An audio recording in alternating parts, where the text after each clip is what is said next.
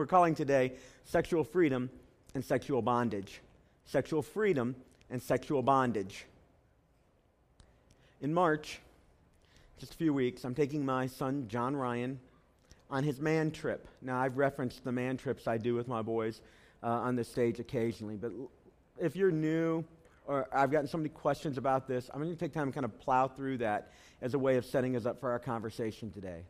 My John Ryan is just on the verge of becoming a man physically in his body. It, he told me the other day, I don't want to embarrass him, but he told me the other day he thought he had some hair growing under his, under his nose, and uh, it was just a shadow. But he's like, he's real close. He's real close to becoming a physical man.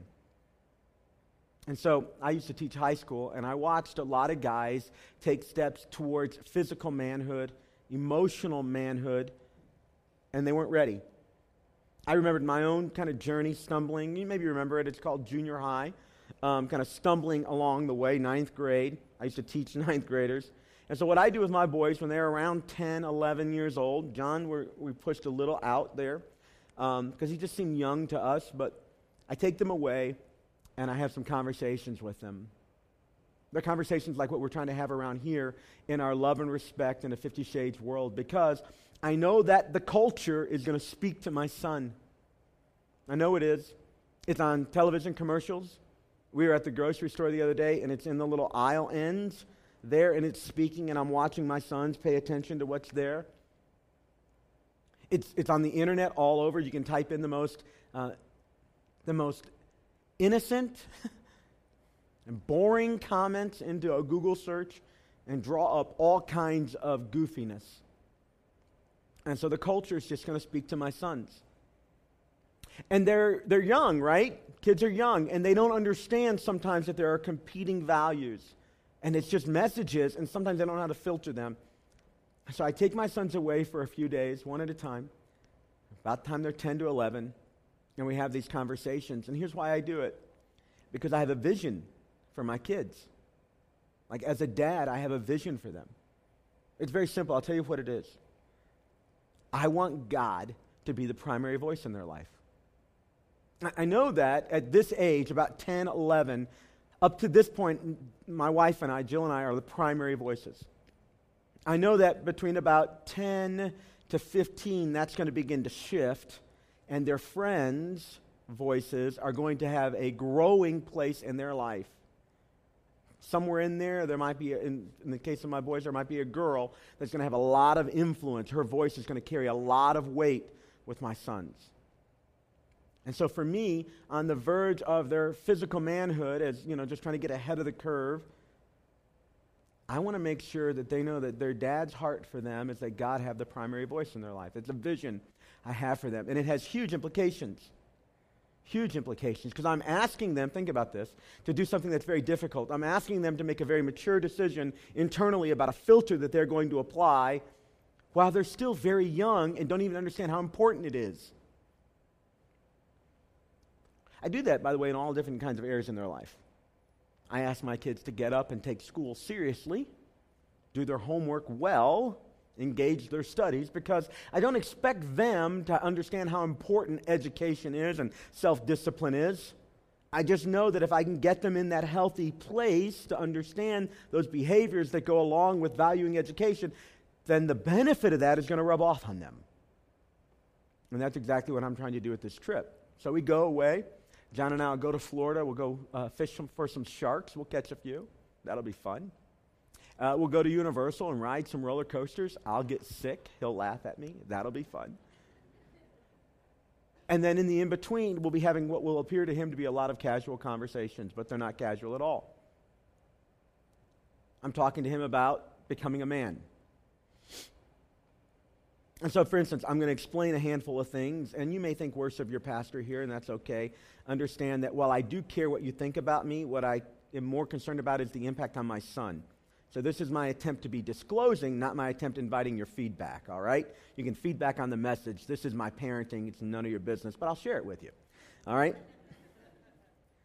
I'm going to explain to my son all the curse words he might hear. I know he's heard several already because his mom talks a little salty. No, I'm kidding. Just kidding. Just kidding. Just kidding. But I'm going to explain all the curse words. I don't want them to have the appeal of mystery. And so sometimes just shining a little light on those things. Because we'll hear them say with emphasis, they'll be used as adjectives punctuating various sentences. I just want them to understand what they really mean and to understand if they have a place or not. And how he can maybe talk to his dad a little bit differently than he's allowed to talk to his mom. And certainly than how he's allowed to talk to his teachers at school. I'm going to talk to him about his body and what he can expect going to be happening. Uh, I assume some changes are already beginning, and uh, I can see where his eyes are going, like I said in the grocery store, but I don't want him to get caught off guard by changes in his body. I, I want to have that conversation with him, and I want to couch him in terms of what the Bible describes him as, as fearfully and wonderfully made. So when certain chemical reactions happen in his body in response to various often visual stimuli, I want him to know that that's part of God's beautiful design for him. And that while it's private, it isn't dirty. It's something to understand and know, not something to be afraid of. And then we're going to have a very interesting conversation about all the different changes that happen in girls' bodies. And uh, what I'm trying to do there is again say that just like boys, women are made in the image of God, even though physically we look very differently. And that's part of being fearfully and wonderfully made as a woman because I want to elevate for him not fear and mystery, but knowledge, and more important than knowledge, a value about the knowledge. That God made women this way and their bodies begin to change. And as he is becoming a man and getting in a place physically where he could be a father himself, women around him, girls around him will be changing. And there's all kinds of things that happen. So we'll have some very like awkward conversations. And I'll describe things that are going to happen monthly in a girl's body. And he's going to, you know, he's 10, 11 years old. And probably doesn't know a whole lot about that. We're going to take that mystery away and talk about how God's design for us is wonderful. I'm going to take him all the way back to Genesis chapter 1 and 2, where God made man and woman. And I'm going to use a common illustration I use often when I preach that passage that God made Eve from the rib of Adam so that she could stand side by side with him, not from his feet, so that he could rule over her, and not from his head, so that she could rule over him, but that they could be partners in life. And God complemented our bodies to be joined together. And we're going to get to a very interesting set of conversations about sexuality and mechanically how does it work and what's really going on. And while I won't be graphic and I'm not going to go into the finer points of detail, we're not going to be looking at the joy of sex together or anything like that.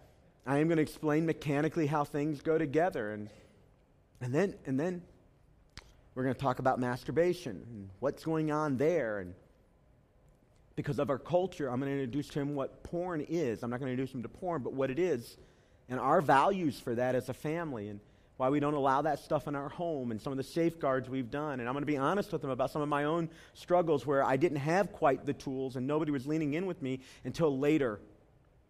I'm going to just be honest with him about all that stuff because I have a vision for him. I have a vision that God's voice and God's values are at the top of the list for him. And so, in all of these things, we're talking about God's heart and what did God want? Because I know the culture has a vision for him. And as a pastor, there's a verse that guides so much of what I do. I don't have it for you on the screen, but it's Proverbs chapter 29, verse 18. See if you've ever heard this verse before. It says, Without a vision, the people cast off restraint. Without a vision, the people cast off a restraint, off, off restraint. And so I've seen this happen like um, in, in mine and Jill's finances, for instance. We didn't have a vision for where we wanted to go. And because we didn't have a vision for where we really wanted to go, where we wanted to end up, we didn't exercise a lot of restraint in the process because we really weren't trying to get anywhere. We were just trying to make sure, in a simple term, that our income exceeded our outflow. And we weren't very good about that. We didn't really have a goal. And so, because we didn't have a goal, there was no real restraint. I see this happen in churches all the time. I was with 112 or so church leaders this week talking about things that God's doing in our church and sharing with them about some of the things that guide us, some of our core values and practices, knowing that for many of those churches, they're just preaching and singing and praying, but they don't really have a vision about where they're trying to go. And because they don't have a vision about where they're trying to go, what happens is people cast off restraint, and then it becomes an interesting hodgepodge mixture of values and preferences and personalities, and church can get very awkward. When people have a vision for their marriage, for instance, it affects how they argue and how they plan. When you have a vision for your parenting, it affects how I want my kids, I want my church to have a vision for what God wants to do in your life sexually. I want you to have a vision because if you get a vision of what God wants, what it does for you is it helps you embrace an important life principle that you don't get anywhere good without some restraint. Self imposed restraint. There's a word for that. We call it maturity. Until you begin to impose some self restraint. It's hard to get anywhere good in any category of life. Those of you that are finance oriented, like you get numbers, you see that in finances, don't you? Those of you that are kind of relationally oriented, you see that in marriage relationships. That imposed restraint helps marriages do better. It keeps guys from talking about their wives in derogatory terms behind their backs. It keeps girls from gossiping about their husbands in ways that tear them down and aren't respectful. They impose restraint on themselves. They could. They probably have some validity to it, but they choose to operate in restraint, and that restraint makes a vision of a better marriage begin to come alive. It's that shared vision of what we want our marriages to be, our sex life to be, our finances to be, our parenting to be, our understanding about sex to be, that shared vision that helps us embrace restraint. Because here's our first point no one can separate liberty from parameters. No one.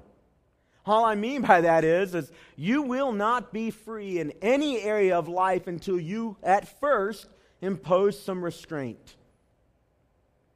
You can't separate freedom from responsibility. People try all the time. It's just not possible. You cannot live life anywhere and embrace freedom that eventually responsibility or restraining won't be imposed on you. There's a way to live freedom in the moment and think that you're very free, but eventually, if you stay on that path, whether you choose it or not, you're going to get restrained. You see this, by the way, with, uh, with chemical addiction. It feels like freedom, it is freedom. People take substances in, and it feels awesome, or they wouldn't do it. Or at least if it doesn't feel awesome, it covers some hurt.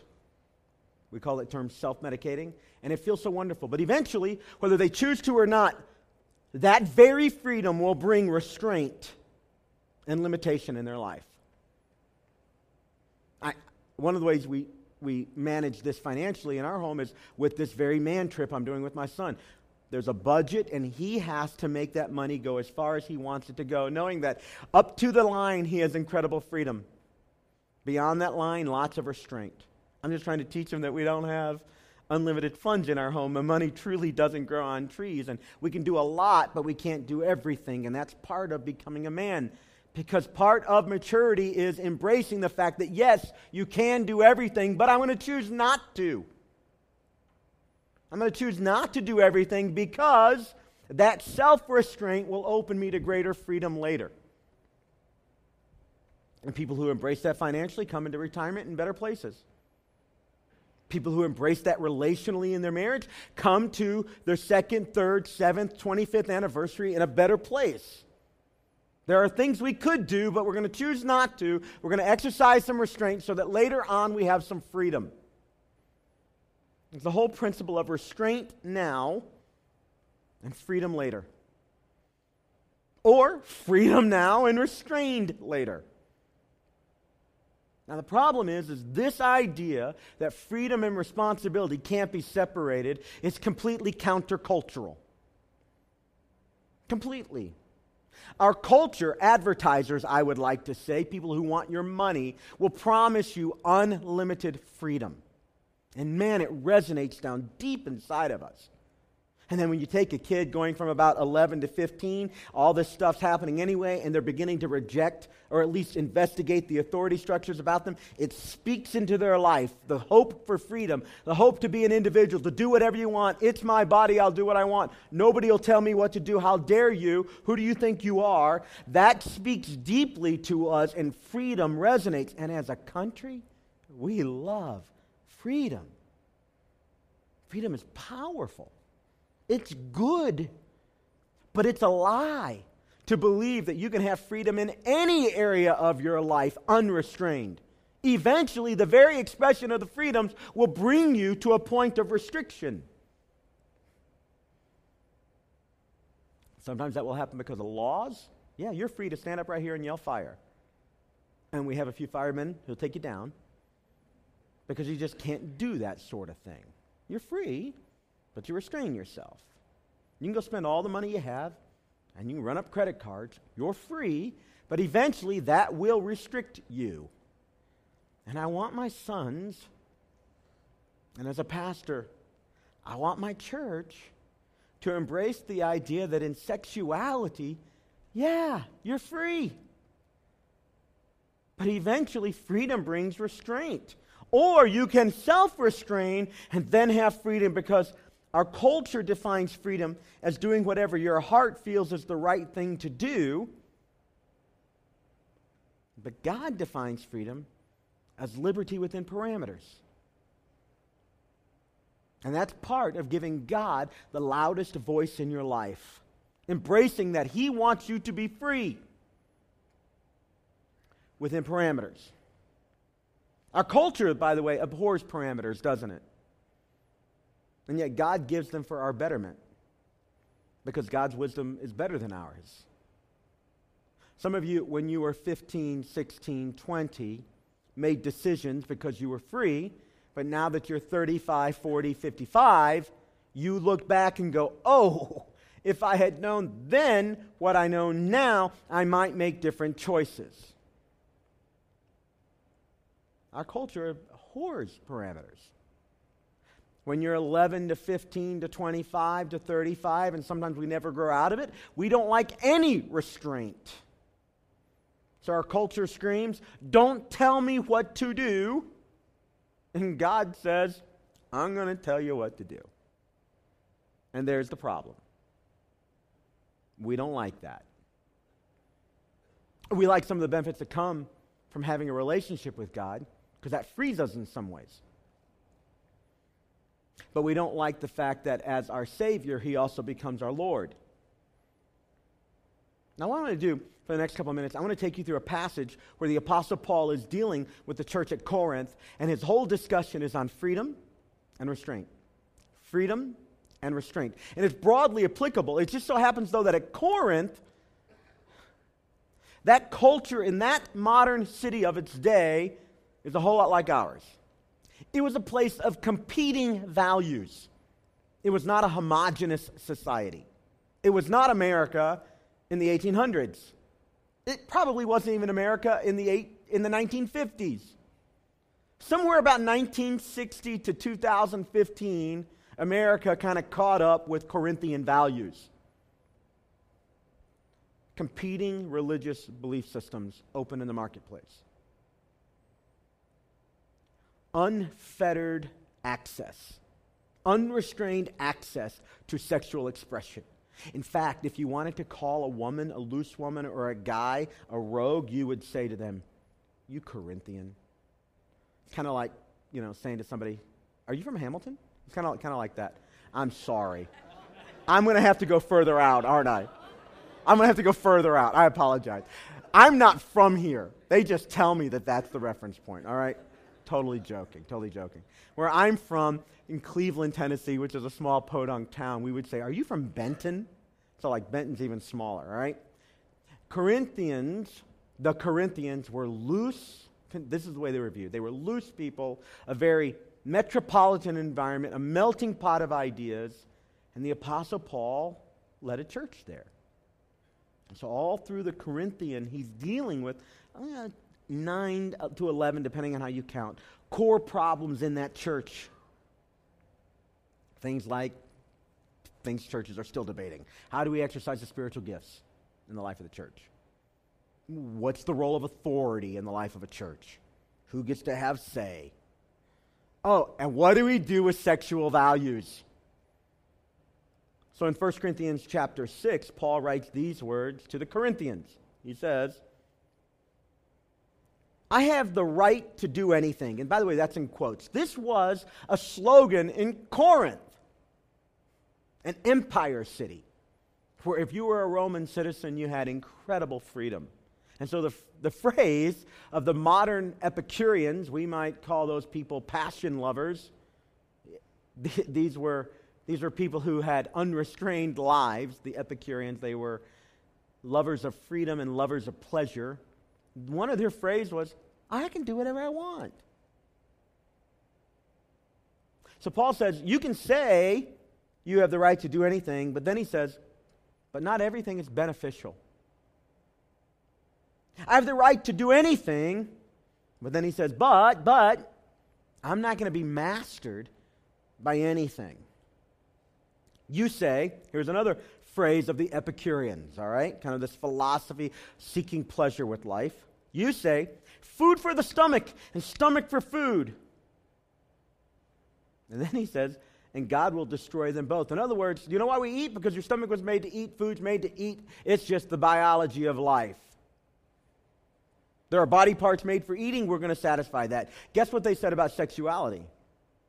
There are body parts made for sexual pleasure. It's not anything more than biological commingling. It means nothing more than body parts joining the way they were meant to join. And so Paul's using this setup of, yeah, you can do whatever you want, but not everything's beneficial. You can do whatever you want, but some things will master you. And yes, you have body parts that can be joined, but at the end of the day, all of your body parts are going to rot in the ground somewhere. There might be something more going on. So he writes The body, however, is not meant for sexual immorality, but for the Lord, and the Lord for the body. By his power, God raised the Lord from the dead. In other words, God is Lord over the body, and he will raise us also. Do you not know that your bodies are members of Christ himself? So he's talking to Christian people. We're the body of Christ. Our bodies are Christ himself in this earth. And then he says, posing a question Shall I take the members of Christ and unite them with a prostitute? Am I going to dishonor me being a part of the body of Christ and step outside of God's bounds sexually? Never. Then, verse 16 Do you not know that he who unites himself with a prostitute is one with her in body? In other words, there's more than just commingling, you're more than just one in physical connection. Something happens, and he explores this a little bit later. For it is said, the two become one flesh.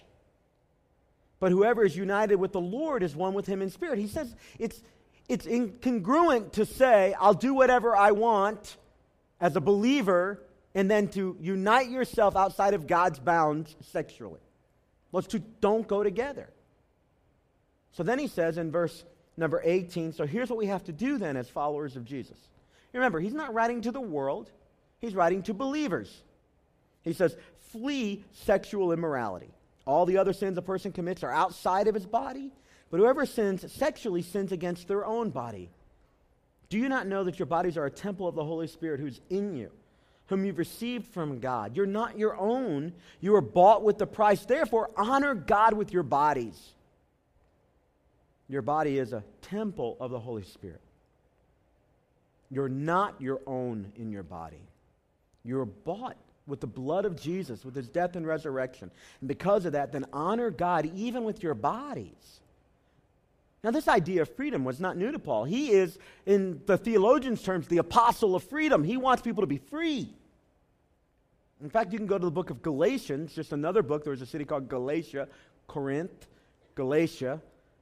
He writes to the Galatians, and that book is often called the epistle or the letter of freedom. And he's like exploring all the freedom themes. This was a big deal in Rome. We're citizens, we're free. We can do whatever we want. We're Americans, we're free. We can do whatever we want. So Paul writes in Galatians chapter 5, verse 1, he says, It was for freedom that Christ set us free. It's a big deal to God. Therefore, keep standing firm and then don't become subject again to a yoke of slavery. Now, he's talking specifically about people who are trying to earn right relationship with God through obeying laws. And he says, look, that's a slavery. But there's a more broadly applicable principle here that in the quest for freedom, we have to be careful that we don't become enslaved. Because you cannot, and I cannot, and my John Ryan will not ever be able to separate a life principle that says every freedom has a corresponding restraint, every freedom has a corresponding responsibility. And you can't truly be free without that responsibility embraced. It will either be thrust upon you or you will self impose it. Later on in that same chapter, Paul writes in Galatians chapter 5 For you were called to freedom, brethren. Only do not turn your freedom into an opportunity to your flesh. There's a lot you can do, but just be careful. And this is what I'm going to say to my sons. Listen, John, I want you to think that a female's body is beautiful and attractive. I just want you to learn, as I've had to, and it's difficult, to avert your eyes and not see them simply as an object of your pleasure. There's a difference between acknowledging beauty and objectifying a woman. It's a hard thing. I have freedom. But I'm going to impose self restraint in hopes that my restraint now brings freedom later. I'm going to teach my son that men men like to have sex this is scientifically proven men like to have sex on days of the week that begin with T. Tuesdays, Thursdays, today, tomorrow. I'm going to teach him that. And I'm going to say, that's good. I'm glad you have an active sex drive. And if you don't know what that is, son, you will. You will. But I'm going to ask you to impose some restraint now so that you can have some freedom later. I'm going to hopefully teach my sons that our souls and our bodies are vitally connected. That's what Paul was trying to say. And while you can connect, you're free to connect physically, what you won't be able to do is stop the fact that your souls are actually mingling together. And how your soul is surrendered and how it's connected will influence how your body is used. And I'm going to try to help him understand that God's voice has to be the loudest voice. And that as followers of Jesus, sometimes it doesn't always make sense. Sometimes our bodies scream against it, but God calls us to restrain so that we can have freedom later. So, what the enemy is going to offer my son is freedom now, but he doesn't tell him that all the freedom now will result later in life in a restraint. There will be images and memories that will come forward. That the intimacy that is sacrificed on the altar of freedom will not be gained later when he finds a wife that he wants to be the mother of his children. That intimacy will be difficult to regain if freedom is stepped outside of its bounds here. It will be tough that he'll have to, as a young man, learn in finances, with his own words, how he expresses his anger, and what he does with his body parts, he'll have to choose some self restraint. Because in doing so, that will buy him freedom later. And he won't understand it experientially yet. And the culture will promise him all other kinds of things. And movies and books, which are based on fantasy, they don't have to deal with the real reality of relational goofiness and messiness will promise him unrestrained freedom. I always feel like there should be the, the, the, the not the trailer, the movie preview, but like the thing that co- I wish there would be like a movie thing that would come after movies. So there's this young guy, young girl, and they're just doing whatever they want, and they seem to be free and happy, and then they kind of stumble into a healthy relationship. I'd like to take the movie 10, 15 years forward and just say, look, son, this is the real picture of what happens. And as a parent, as a pastor, as a high school teacher, I can share with him dozens of stories of people who experienced freedom and then restraint was thrust upon them. I want him to understand that if your soul is laid each day on the altar of self will and you do what pleases you only, You'll please self at every opportunity. It always says more and more and more. Feed me. But when your soul is surrendered to its creator, you're going to strive, and it'll be work to do what pleases him and honors him.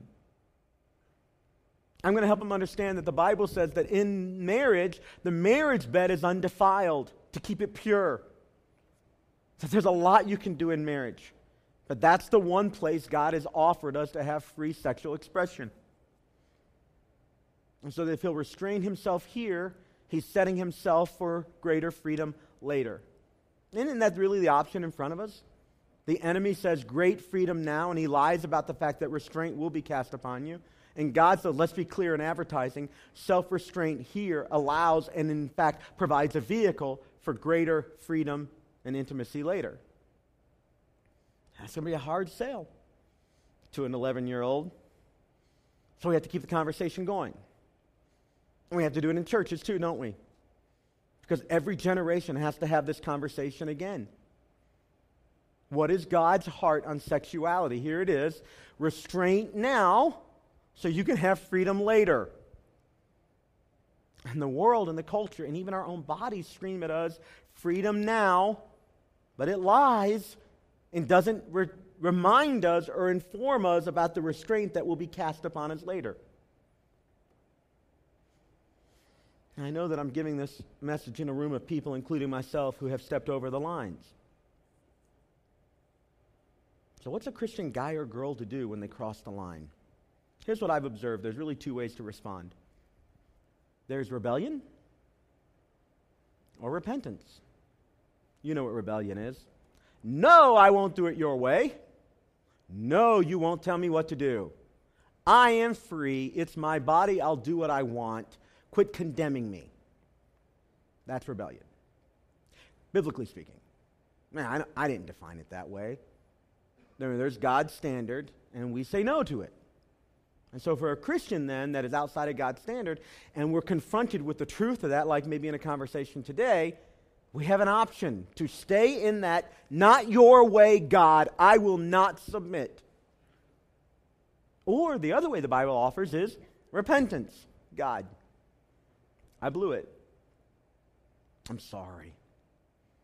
I bring you my sin. I ask you to forgive it. So far, we're all tracking with that. And then there's this next piece. And I'm going to turn away from my sin. It's the story of the woman at the well who's caught in the very act of adultery, and they're going to stone her. And Jesus says, Woman, where are your accusers? Neither do I condemn you. And then he says, you know, you know the last part of that, right? We're over here now. He says, Now go and sin no more. And there's the rub. Because the self and the culture and the intimacy and the feelings of closeness stand counter to God's design. So, what's a Christian woman or guy to do? It's either to live in rebellion or to repent before God. And one of the things I like about this church is we've tried to make it very clear that God cares more about your next step than he does your missteps. And so we are bold in proclaiming, neither do I condemn you. But we try to also be clear that there's great freedom in embracing the fact that God says to people who break his laws, go and sin no more. I'm going to try to get my son to understand all that while we're riding roller coasters and fishing for sharks and riding with the top down in the convertible and buying a few cool meals and I'd ask for your prayers for that.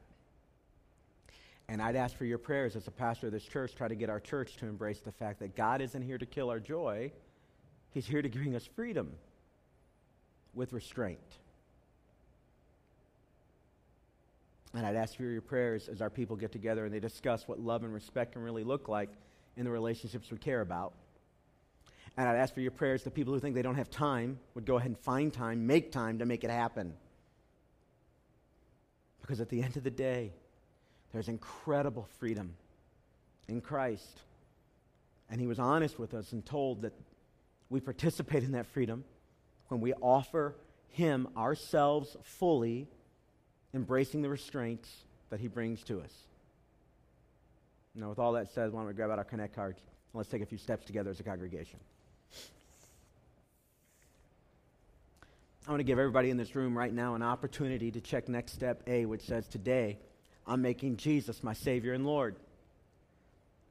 I believe that one of the reasons why, if you're not in a relationship with Jesus, you should get in one is because He is honest with us and He really does offer us freedom. He offers us freedom from the sins past, and He offers us freedom from the hold, the stranglehold of sin.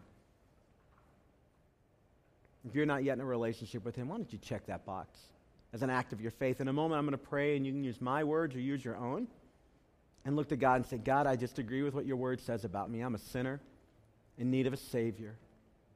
And I bring you my life, and I trust Jesus. The Bible says that if you do that, that you're born again, that you're saved, you're in a right relationship. We say it around here, you become a follower of Jesus. Or how about next step B? If you like, if you check A, go ahead and check B you want to get baptized, or if you haven't been baptized yet as an adult, why don't you go public with your faith? Check that box, let us communicate with you. Some of us in the room would do great by just getting a little bit more into God's Word and discovering His heart. And you can do that with Next Step C. Get into a small group, write the number right there on the line.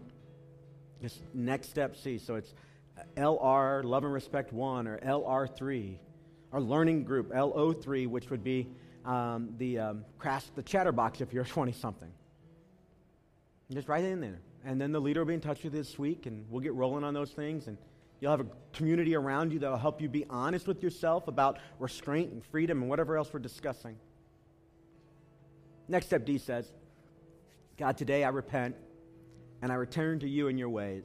It's broadly applicable across the spectrum. I have to check that box.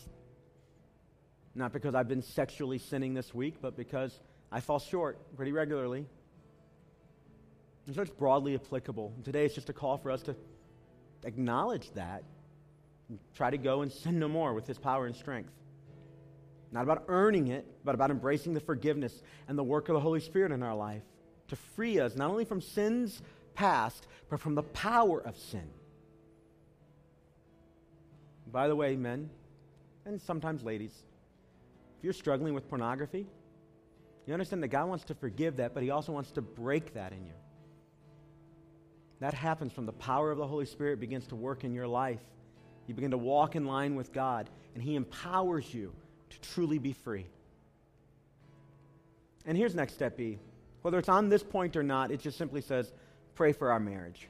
Pray for my marriage. And I'll take next step B, and you will be my prayer concerns all week long. Let's pray about these things right now. Heavenly Father, I want to thank you that you're the God that brings us freedom, but you're honest with us about it, that every freedom has a corresponding responsibility. And there's always liberty with restraint. And Father, I pray that in this room, whether it's in sex, in finances, in relationship, in, our, in the way we eat, we would never buy the lie of the culture of the world of our enemy that says you can have freedom without restraint. I pray that instead, God, we would embrace your wisdom. God, I want to pray right now for those that are turning their hearts over to you. Jesus, I'm a sinner. Forgive me. Wash me clean. Become the Lord of my life. I want to follow you. God, I pray for the men and women in this room who have stepped over your lines that we would find forgiveness in Jesus and we'd find empowerment from the Holy Spirit as we soften and humble ourselves before you to get up and walk clean and free. I pray all these things in the name of Jesus, the strong and holy Son of God. Amen and amen.